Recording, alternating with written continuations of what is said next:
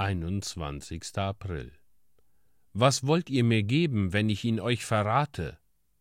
Matthäus Kapitel 26, Vers 15 Judas wartete nicht, bis der Teufel zu ihm kam, sondern er ging dem Teufel nach. Er suchte die Hohepriester auf und fragte, was wollt ihr mir geben? Einer der alten Theologen hat einmal gesagt, dies ist nicht die Weise, wie die Leute gewöhnlich handeln. Sie nennen ihren Preis. Der Herr des Lebens und der Herrlichkeit wird zu des Käufers eigenem Preis verkauft. Was konnten sie ihm geben? Was brauchte Judas? Er brauchte nicht Nahrung und Kleidung, er hatte es so gut wie sein Meister und die übrigen Jünger.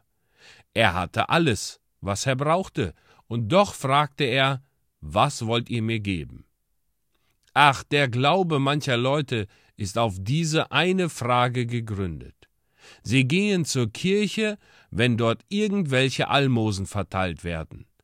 Aber wenn irgendwo anders mehr zu erhalten wäre, würden sie dorthin gehen.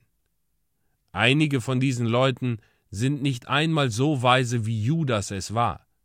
Ich kenne Männer, die den Herrn für fünf Mark verkaufen würden. Es gibt sogar Bekenner, die ihn für das kleinste Silberstück, das bei uns im Umlauf ist, verraten würden. Sie sind versucht, den Herrn zu verleugnen, auch wenn der Gewinn noch so gering ist. Diese Versuchung tritt an jeden von uns heran. Leugnet es nicht. Wir lieben es alle, etwas zu gewinnen. Die Neigung dazu liegt in jedem Menschen. Aber wenn sie die Treue gegen unseren Meister gefährdet, müssen wir sie überwinden oder zugrunde gehen. Es gibt immer wieder Gelegenheiten, bei denen es heißt Gott oder Gewinn, Christus oder dreißig Silberstücke.